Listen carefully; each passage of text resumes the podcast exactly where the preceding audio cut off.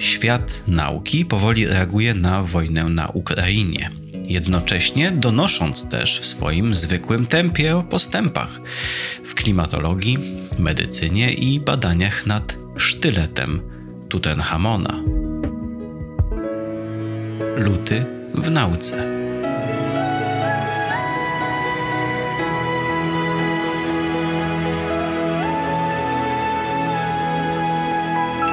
Podcast powszechny. Weź, słuchaj. Dziękujemy patronkom i patronom za wsparcie. Dołącz do grona dobroczyńców podcastu Tygodnika Powszechnego w serwisie Patronite. E, witam Państwa serdecznie w kolejnym przeglądzie miesiąca w nauce. Z tej strony Łukasz Lamża i dziś będę opowiadał o tym, co wydarzyło się w lutym 2022 roku w świecie nauki. No, jak się można domyślać, nie z odkryć naukowych zostanie najprawdopodobniej zapamiętany ten miesiąc. Trzeba też jednak powiedzieć, jak reaguje świat nauki na wydarzenia takie jak wojna na Ukrainie.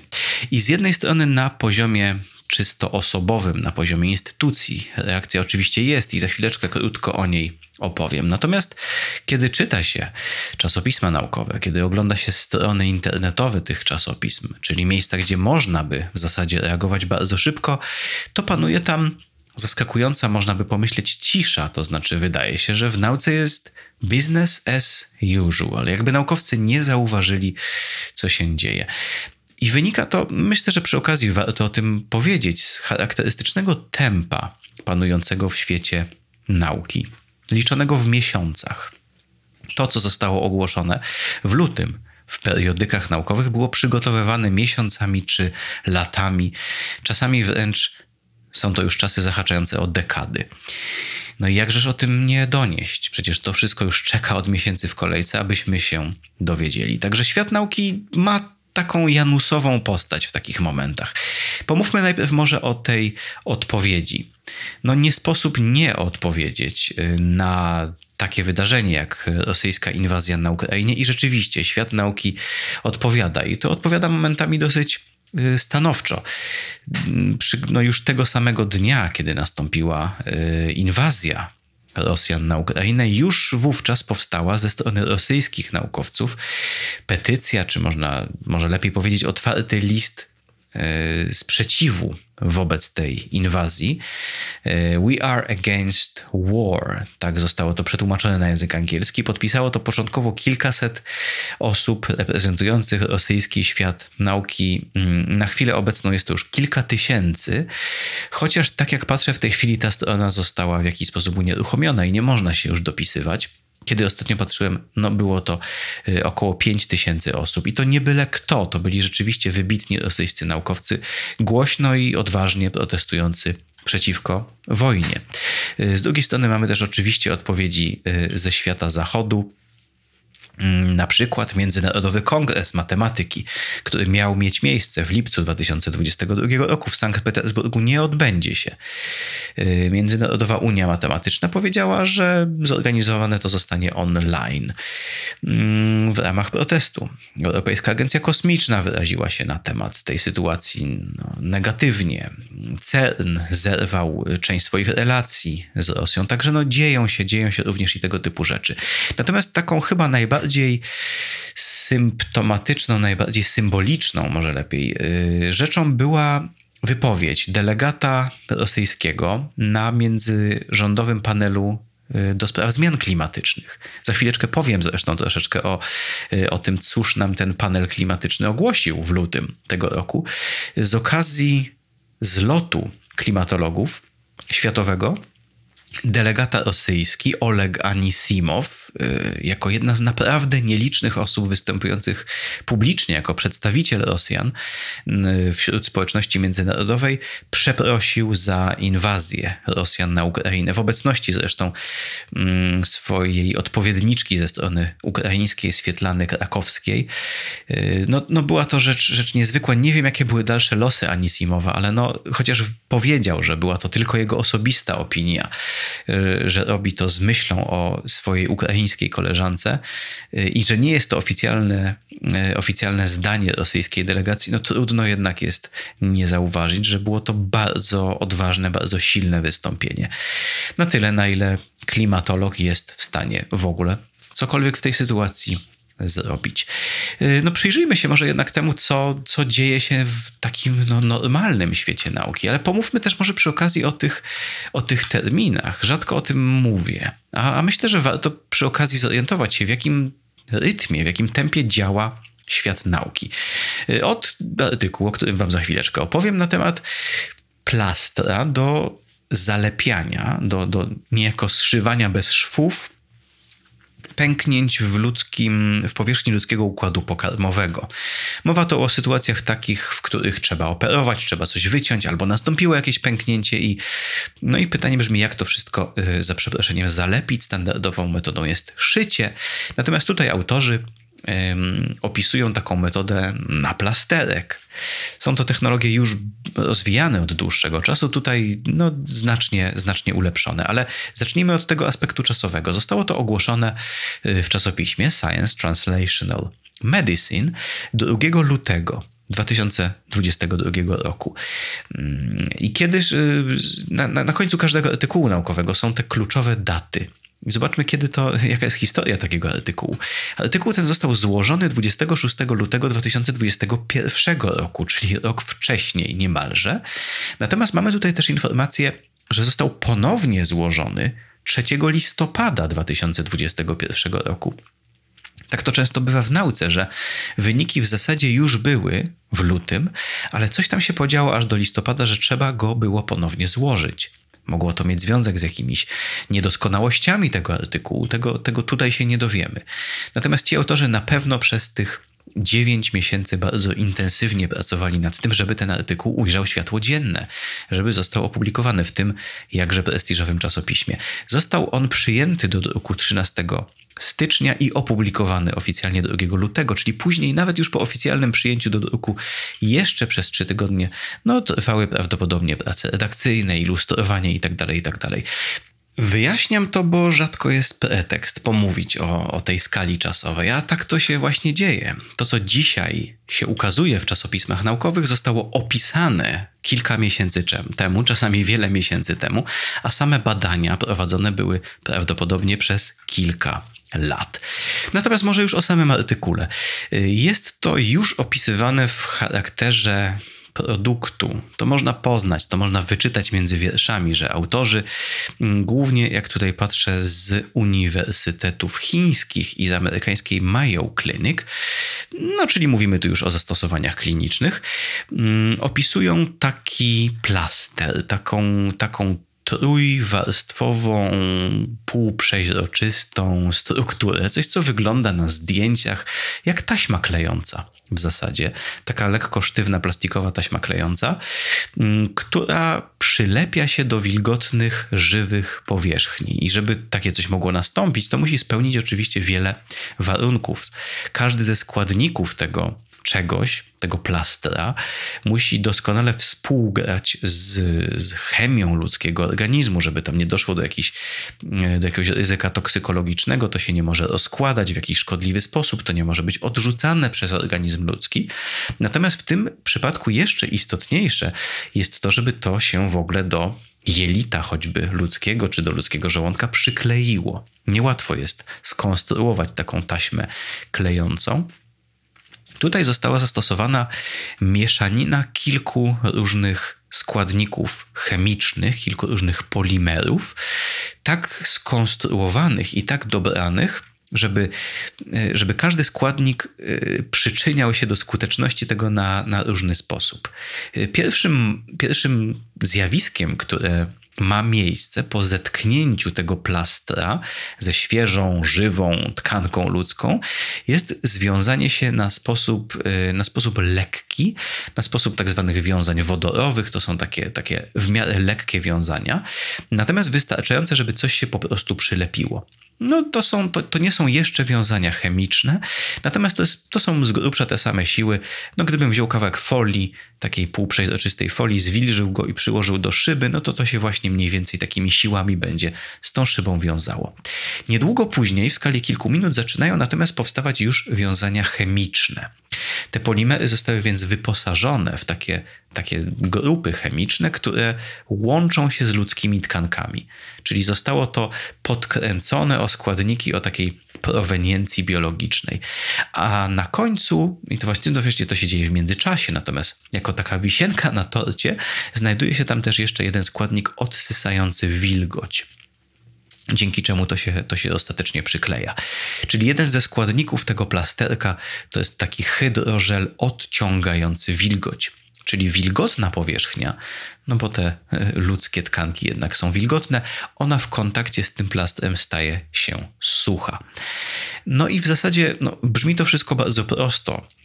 Znaczy jest to oczywiście proste na poziomie logicznym, czyli sama logika tego plasterka rzeczywiście jest dosyć prosta, natomiast diabeł tkwi w szczegółach. Oczywiście oni y, wiele lat pracowali nad tym, żeby te składniki dobrze ze sobą współpracowały, żeby to spełniło wszystkie wymagania odpowiednie dla y, produktów medycznych. No, tak jak się, tak jak się to czyta mm, i musimy wierzyć w tym momencie w recenzentów, no wygląda na to, że to nadaje się po prostu do stosowania.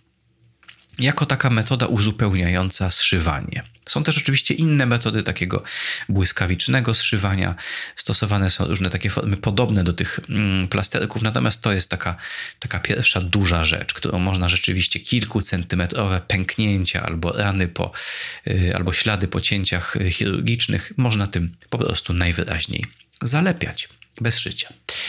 Mm, cóż jeszcze mamy? No drugą rzeczą, którą chciałem dzisiaj pokrótce opowiedzieć, to jest coś, co już wcześniej zajawiłem, a mianowicie międzyrządowy panel do spraw zmian klimatycznych, czyli IPCC, ogłosił to z kolei pod sam koniec lutego, 28 lutego, ogłosił drugą część swojego wielkiego, słynnego raportu o zmianach klimatycznych, nazywanego po prostu raportem IPCC. Dla niewtajemniczonych już tłumaczę w czym rzecz. To jest taka, mm, raporty IPCC to są takie no nie wiem, czy wypada tak powiedzieć, ale i tak tak powiem. To są takie Biblie klimatologii, yy, publikowane regularnie co mniej więcej 7-10 lat od lat 90. Mm, wychodzi aktualnie, czy nawet od lat 80. Ach, chyba aż specjalnie dla Was zerknę na przygotowane tu wcześniej przeze mnie zakładeczki. No, pierwszy się ukazał w 1990, czyli byłem blisko prawdy. Yy, ukazują się regularnie co kilka lat i to są podsumowania tego, co na obecnym etapie wiadomo o zmianach klimatycznych. Od już kilku edycji teraz się ukazuje edycja szósta, y, jest on podzielony na trzy części o, o stale dokładnie takiej samej logice. Pierwsza część opowiada podstawy fizyczne, naukowe, podstawy ze strony nauk przyrodniczych, dlaczego klimat się zmienia, co na niego wpływa, skąd wiemy, że to ludzie, w jakim stopniu to ludzie, jak działa klimat, jak działa fizyka klimatu. To jest takie podsumowanie podstaw. Czyli pierwsza część wykazuje nam, i tam są też omawiane wyniki obserwacji.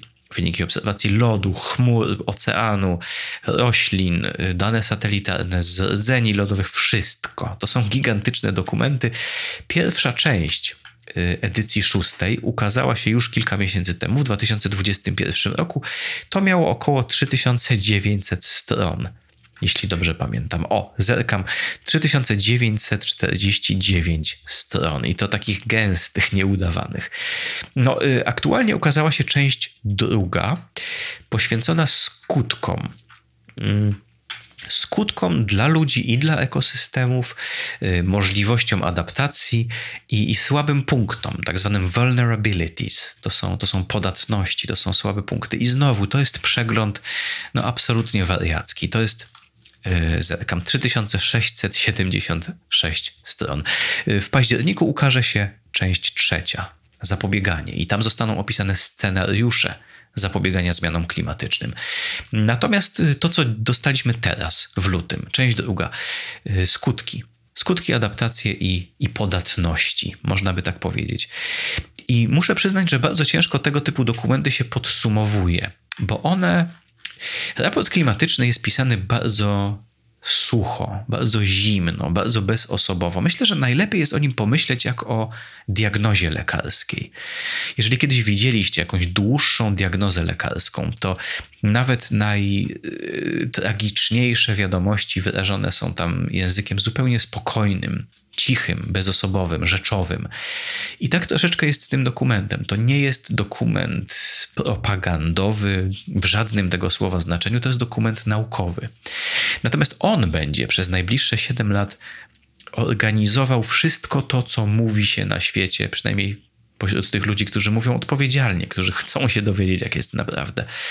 Będzie organizował to, co się będzie mówiło o zmianach klimatu, więc naprawdę ciężko jest to wszystko podsumować, bo tu jest mowa po prostu o wszystkim. Tu jest mowa absolutnie o wszystkim.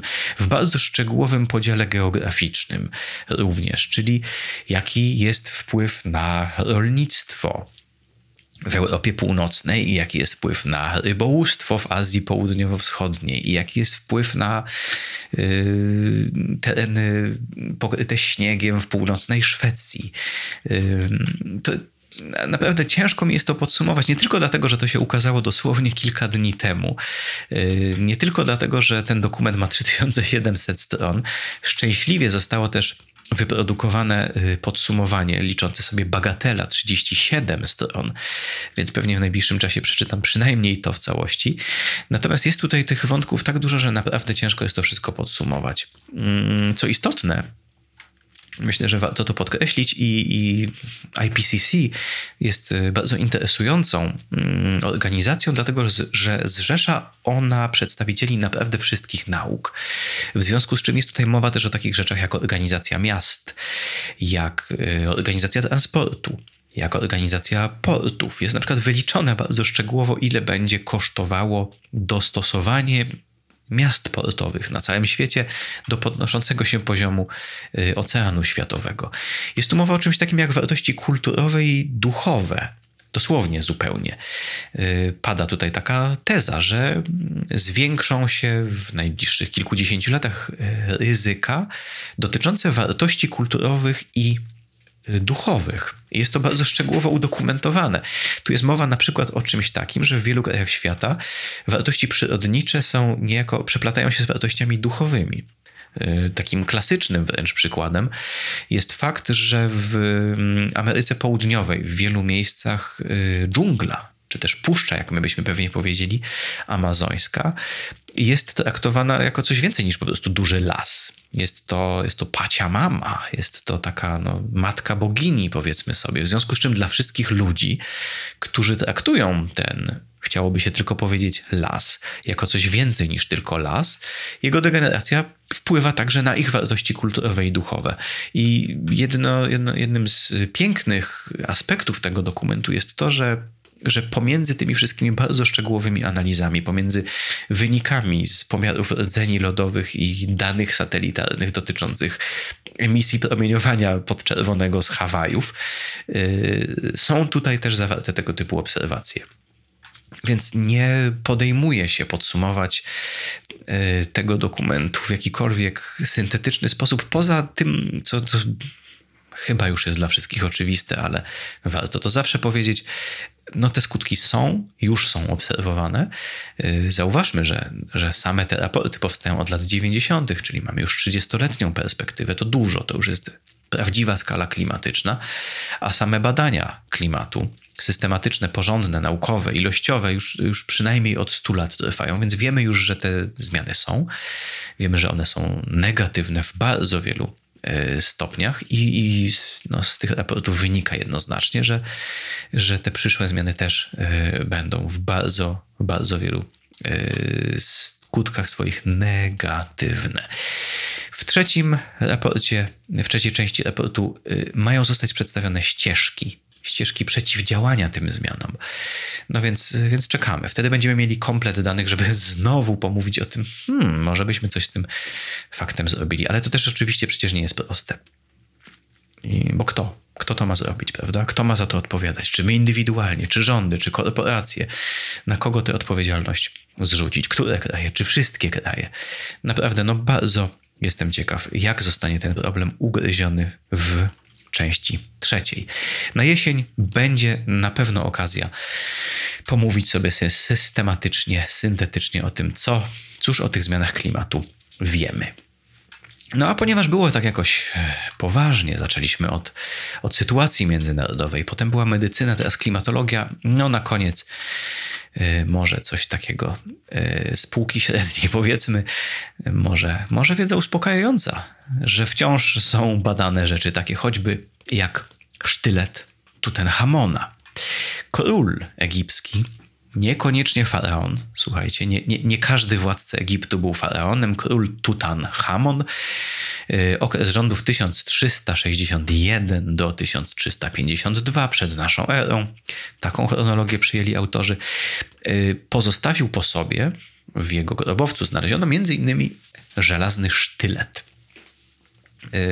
No i w egipskim, w Muzeum Egipskim w Kairze zostały wykonane badania tego sztyletu, ponieważ archeolodzy, co ciekawe, to jest grupa archeologów japońskich, zadali sobie takie dosyć e, kłopotliwe pytanie, mianowicie w jaki sposób wówczas e, została wykonana na oko i, tak również z badań, no, ostra, porządnie wykonana broń żelazna, podczas gdy wygląda na to, że w tym czasie została opanowana tak naprawdę porządnie tylko obróbka brązu. Nie była to jeszcze w pełni epoka żelaza. Tymczasem mamy tutaj do czynienia z, jak się wydaje, w miarę czystym żelazem, sztyletem, pięknym zresztą sztyletem, y, z ornamentami złotymi, no ale ostrze jest żelazne. Jak to możliwe? No i autorzy y, wywodzą się z grupy archeologów japońskich, którzy zadali ongiś to samo pytanie odnośnie jednego z, ze słynnych mieczy japońskich. I wówczas okazało się, że miecz ten y, powstał z żelaza meteorytowego. No więc autorzy, ośmieleni tym swoim wynikiem, postanowili udać się do Egiptu i zbadać już przetestowanymi na japońskim mieczu y, cesarskim tymi samymi metodami przebadać, przebadać sztylet Tutenchamona. I odkryli, y, skanując ten, te ostrze, bardzo szczegółowo skanując pod kątem e, stężenia występowania w nim różnych pierwiastków, odkryli, że rzeczywiście występują w nim takie charakterystyczne prążki typowe dla żelaza meteorytowego. A więc historia tego sztyletu jest najprawdopodobniej taka, że gdzieś został znaleziony meteoryt żelazny, które no, wiemy to już, że, że takie znaleziska czasami nawet zaobserwowane spadki budziły wielkie zainteresowanie, takie zresztą jakie budzą dzisiaj. To żelazo zostało wydobyte i na jego pod, na podstawie, znaczy no, z tego żelaza został wykonany sztylet. Natomiast wciąż pozostaje otwarte pytanie, jak? No jak można kuć taki sztylet? I yy, ich badania wynikło, że y, no, po pierwsze nie zostało to prawdopodobnie wykonane w Egipcie, dlatego że Egipcjanie nie mieli wówczas takich możliwości, natomiast w zaprzyjaźnionym z Egiptem wówczas królestwie Mitanni, y, no, kawałek na północ, już tak w stronę dzisiejszej Turcji.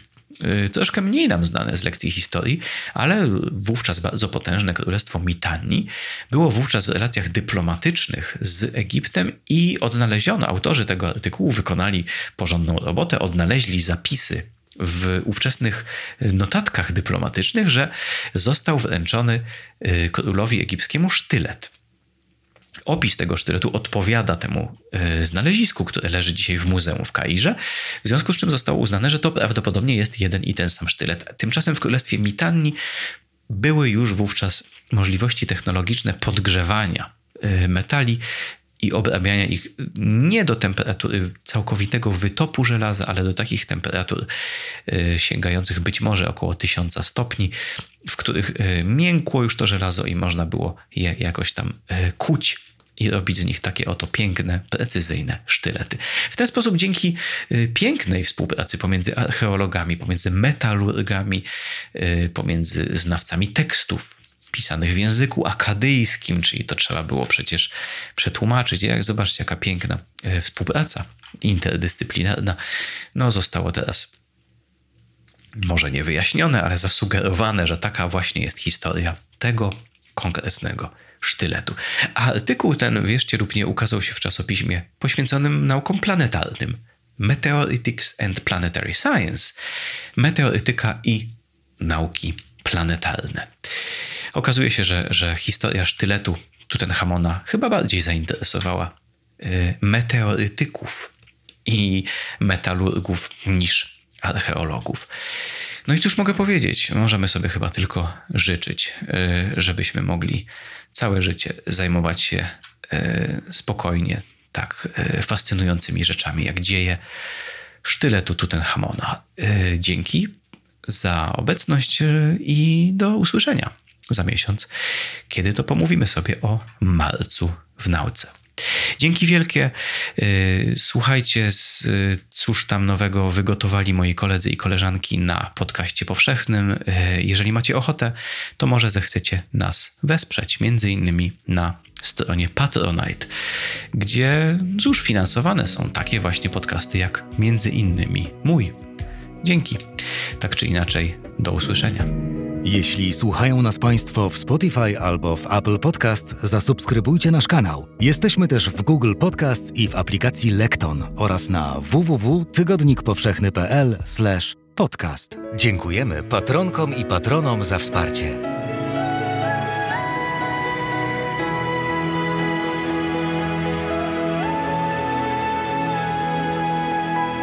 Podcast powszechny. Weź, słuchaj. Współwydawcą podcastu powszechnego jest Fundacja Tygodnika Powszechnego.